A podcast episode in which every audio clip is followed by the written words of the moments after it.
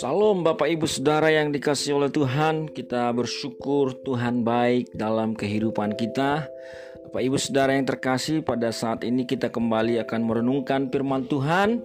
Tetapi sebelumnya mari kita berdoa Bapa di surga kami bersyukur Tuhan buat kebaikan-Mu, kasih dan anugerah-Mu Tuhan yang melimpah-limpah dalam kehidupan kami. Saat ini Tuhan kami mau merenungkan firman-Mu biarlah kiranya hikmat dari Tuhan, roh-Mu ya Tuhan boleh memberikan kami pengertian akan firman-Mu dan kami diberi kekuatan untuk menjadi pelaku-pelaku daripada firman-Mu. Terpujilah namamu Tuhan. Di dalam nama Yesus Kristus kami berdoa haleluya. Amin. Bapak Ibu Saudara yang dikasih oleh Tuhan, puji Tuhan dan renungan kita pada hari ini diambil dari Mazmur yang pasal 132 ayat yang pertama sampai ayatnya yang ke-18. Mazmur pasal 132 ayat pertama sampai ayatnya yang ke-18. Saya akan baca untuk kita semua Bapak Ibu Saudara. Judul perikop yang diberikan oleh Ali adalah Daud dan Sion pilihan Tuhan. Nyanyian ziarah, ingatlah ya Tuhan kepada Daud dan segala penderitaannya, bagaimana ia telah bersumpah kepada Tuhan, telah bernajar kepada yang maha kuat dari Yakub. Sesungguhnya aku tidak akan masuk ke dalam kemah kediamanku, tidak akan berbaring di ranjang petiduranku. Sesungguhnya aku tidak akan membiarkan mataku tidur atau membiarkan kelopak mataku terlelap sampai aku mendapat tempat untuk Tuhan, kediaman untuk yang maha kuat dari Yakub. Memang kita telah mendengar tentang itu di Efrata, telah mendapatnya di padang Yaar. Mari kita pergi ke kediamannya, sujud menyembah pada tumpuan kakinya. Bangunlah ya Tuhan dan pergilah ke tempat perhentianmu. Engkau serta tabut kekuatanmu. Biarlah imam-imammu berpakaian kebenaran Dan bersorak-sorai orang-orang yang kau kasihi. Oleh karena Daud hambamu Janganlah engkau menolak orang yang kau urapi Tuhan telah menyatakan sumpah setia kepada Daud. Ia tidak akan memungkirinya.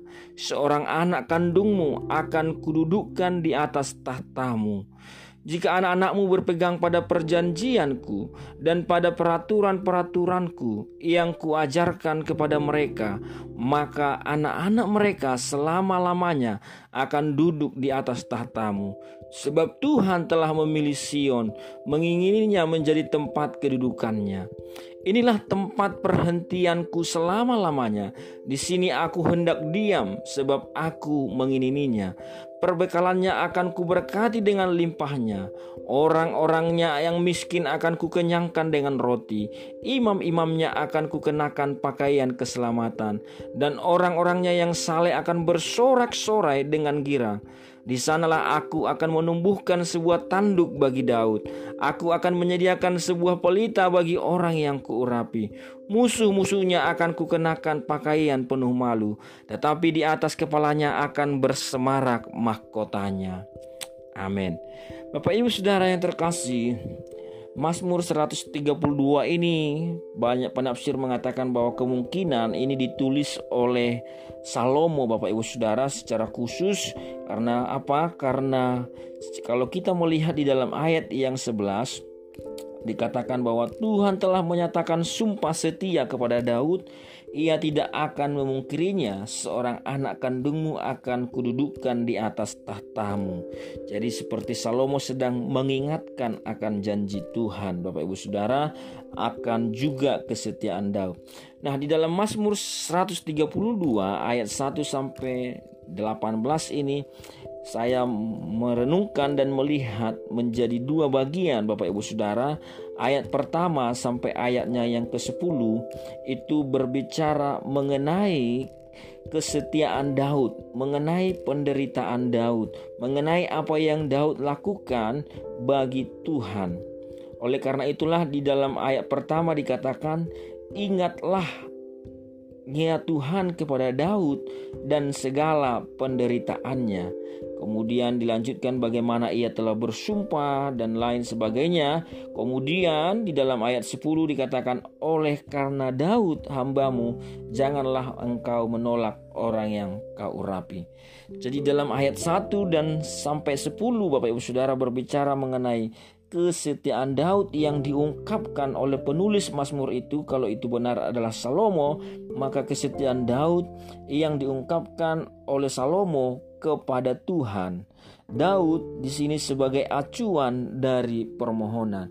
Daud menjadi contoh Daud menjadi acuan dari apa yang dimohonkan oleh Salomo Bapak Ibu Saudara yang terkasih, kesetiaan seseorang itu bisa menjadi teladan bagi orang lain. Kesetiaan seorang bisa menjadi teladan bagi generasi berikutnya. Kesetiaan kebaikan seseorang itu bisa menjadi teladan Bapak Ibu Saudara bagi anak cucunya. Di sini kita belajar Bapak Ibu Saudara bahwa apa yang dilakukan oleh Daud itu menjadi teladan bagi Salomo, bahkan bagi anak cucunya, bahkan bagi kita sampai saat ini. Bagaimana dengan kita Bapak Ibu Saudara? Apakah kesetiaan kita kepada Tuhan, kesetiaan kita dalam melayani, kesetiaan kita dalam berdoa, kesetiaan kita dalam mengiring Tuhan bisakah menjadi teladan bagi orang-orang di sekitar kita? Bisakah kisah hidup kita menjadi teladan, menjadi acuan bagi orang-orang di sekitar kita, bagi generasi penerus kita, bagi anak cucu kita? Ini penting sekali untuk kita renungkan Bapak Ibu Saudara. Jika tidak bisa, maka mari kita bertobat bersama-sama sehingga kita benar-benar memberikan teladan hidup bagi generasi kita sehingga generasi kita melihat kesetiaan kita kepada Tuhan dan mereka mengikuti, meneladani, mencontoh kesetiaan itu. Bapak Ibu Saudara itu di dalam ayat 1 sampai ayatnya yang ke-10 Kemudian di dalam bagian yang kedua ayat 11 sampai ayatnya yang ke-18 Bapak Ibu Saudara Ini berbicara mengenai kesetiaan Allah di dalam ayat 11 dikatakan Tuhan telah menyatakan sumpah setia kepada Daud, ia tidak akan memungkirinya. Di sini Penulis sedang mengingatkan bahwa Allah yang berjanji kepada Daud, Allah yang bersumpah kepada Daud, dan Allah yang akan terus menggenapi janji itu. Itulah kesetiaan Bapak Ibu Saudara bahwa ketika kita mengatakan sesuatu, mengucapkan sesuatu atau berjanji sesuatu, maka kita menepati, melakukan, menggenapi apa yang kita ucapkan, apa yang kita janjikan Bapak Ibu Saudara. Sehingga karena Allah adalah setia, maka di dalam ayat 11 sampai ayatnya yang ke-18 ini menjadi dasar untuk berharap Bapak Ibu Saudara. Ini menjadi dasar untuk berharap karena apa? Karena janji Tuhan. Karena Allah yang berjanji, maka janji Tuhan itulah dasar kita untuk berharap. Karena janji Tuhan akan dan pasti digenapi. Bapak Ibu Saudara yang terkasih pada waktu Harnas uh, sekolah minggu Bapak Ibu Saudara bahkan sebelum Harnas sekolah minggu uh, saya dan juga istri saya itu berjanji kepada anak saya yaitu saya secara khusus mengatakan kalau Karin nanti mau nyanyi di depan umum di acara Harnas maka dalam persembahan spesial maka saya akan membawa dia nonton di bioskop Kemudian mamanya berjanji kalau Karin mau menyanyi maka akan diberikan dibelikan tas projen kesukaannya. Bapak Ibu Saudara, janji inilah yang ditunggu-tunggu oleh Karin sehingga ia bersemangat latihan bahkan sampai tiga kali dia latihan di kampus bahkan juga Bapak Ibu Saudara sampai setiap hari di mobil di jalan di mana pun dia nyanyikan lagu harnas sekolah minggu itu. Kemudian uh, dia terus ulang-ulang Bapak Ibu Saudara supaya apa? Karena dia tahu akan ada sesuatu yang dia dapatkan karena ada janji. Jadi anak saya Karin berpegang kepada janji bapaknya dan janji mamanya nanti saya nyanyi, maka setelah saya nyanyi, maka saya akan pergi nonton, kemudian setelah itu saya akan dapat tas. Bapak Ibu Saudara itu adalah janji seorang orang tua Bapak Ibu Saudara, janji orang tua kepada anaknya. Dan setelah Karin selesai menyanyi Bapak Ibu Saudara di acara Harnas itu, maka saya dan istri saya menepati janji itu. Kami membawa dia nonton dan kami juga membawa, dia untuk beli tas projen kesukaannya. Bapak Ibu Saudara, Itulah Bapak Ibu Saudara ketika kita mendengar sebuah janji dan kita tahu orang yang berjanji itu adalah orang yang setia, orang yang menepati janjinya, maka kita akan bersemangat, bersuka cita melakukan apa yang menjadi syarat dari janji itu. Syarat janji saya dengan istri saya kepada anak kami Karin adalah kalau dia berani tampil di acara Harnas. Dan akhirnya dia tampil dengan semangat di acara Harnas Bapak Ibu Saudara. Nah, Bapak Ibu Saudara, di sini janji Tuhan kepada kita dia syaratnya adalah jika anak-anakmu berpegang pada perjanjianku dan pada peraturan-peraturan yang kuajarkan kepada mereka, maka anak-anak mereka selama-lamanya akan duduk di atas tahtamu.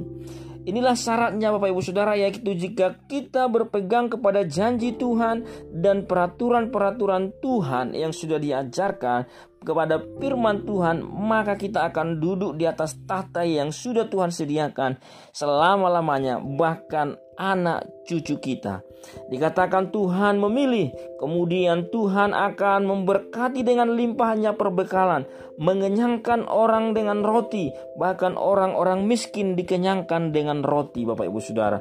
Bahkan di sana menumbuhkan sebuah tanduk, bahkan dikatakan lagi orang-orang yang saleh akan bersorak-sorai dan dengan girang. Bapak Ibu Saudara yang terkasih ini adalah janji Tuhan, tetapi ada syarat yang diberikan yaitu kalau anak-anak kita berpegang pada perjanjian dan peraturan-peraturan Tuhan. Kalau kita berpegang pada perjanjian dan peraturan-peraturan Tuhan, maka kita dan juga anak cucu kita akan menerima Bapak Ibu Saudara, menerima berkat Tuhan berlimpah-limpah. Sama seperti apa yang dikatakan oleh Daud dalam Mazmurnya bahwa dahulu aku muda dan sekarang telah menjadi tua, belum pernah aku melihat keturunan orang benar, anak cucunya meminta-minta. Inilah janji Tuhan Bapak Ibu Saudara dan mari pegang janji Tuhan dan hidupilah janji Tuhan dan hiduplah di dalam janji Tuhan. Terpujilah nama Tuhan Bapak Ibu Saudara kiranya renungan yang singkat ini memberkati kita semua dan saya percaya di mana pun Bapak Ibu Saudara berada diberkati oleh Tuhan dan senantiasa hidup dalam kebenaran Tuhan. Mari kita berdoa. Bapa di surga kami bersyukur buat firman-Mu dan kami berdoa Tuhan untuk setiap yang mendengarkan renungan ini di mana pun berada. Biarlah Tuhan Engkau memberkati, menuntun dan terus Tuhan memimpin setiap langkah kami. Yang sakit Tuhan sembuhkan, yang lemah Tuhan kuatkan, yang berkekurangan Tuhan cukupkan dan sediakan. Dalam nama Yesus kami berdoa. Haleluya.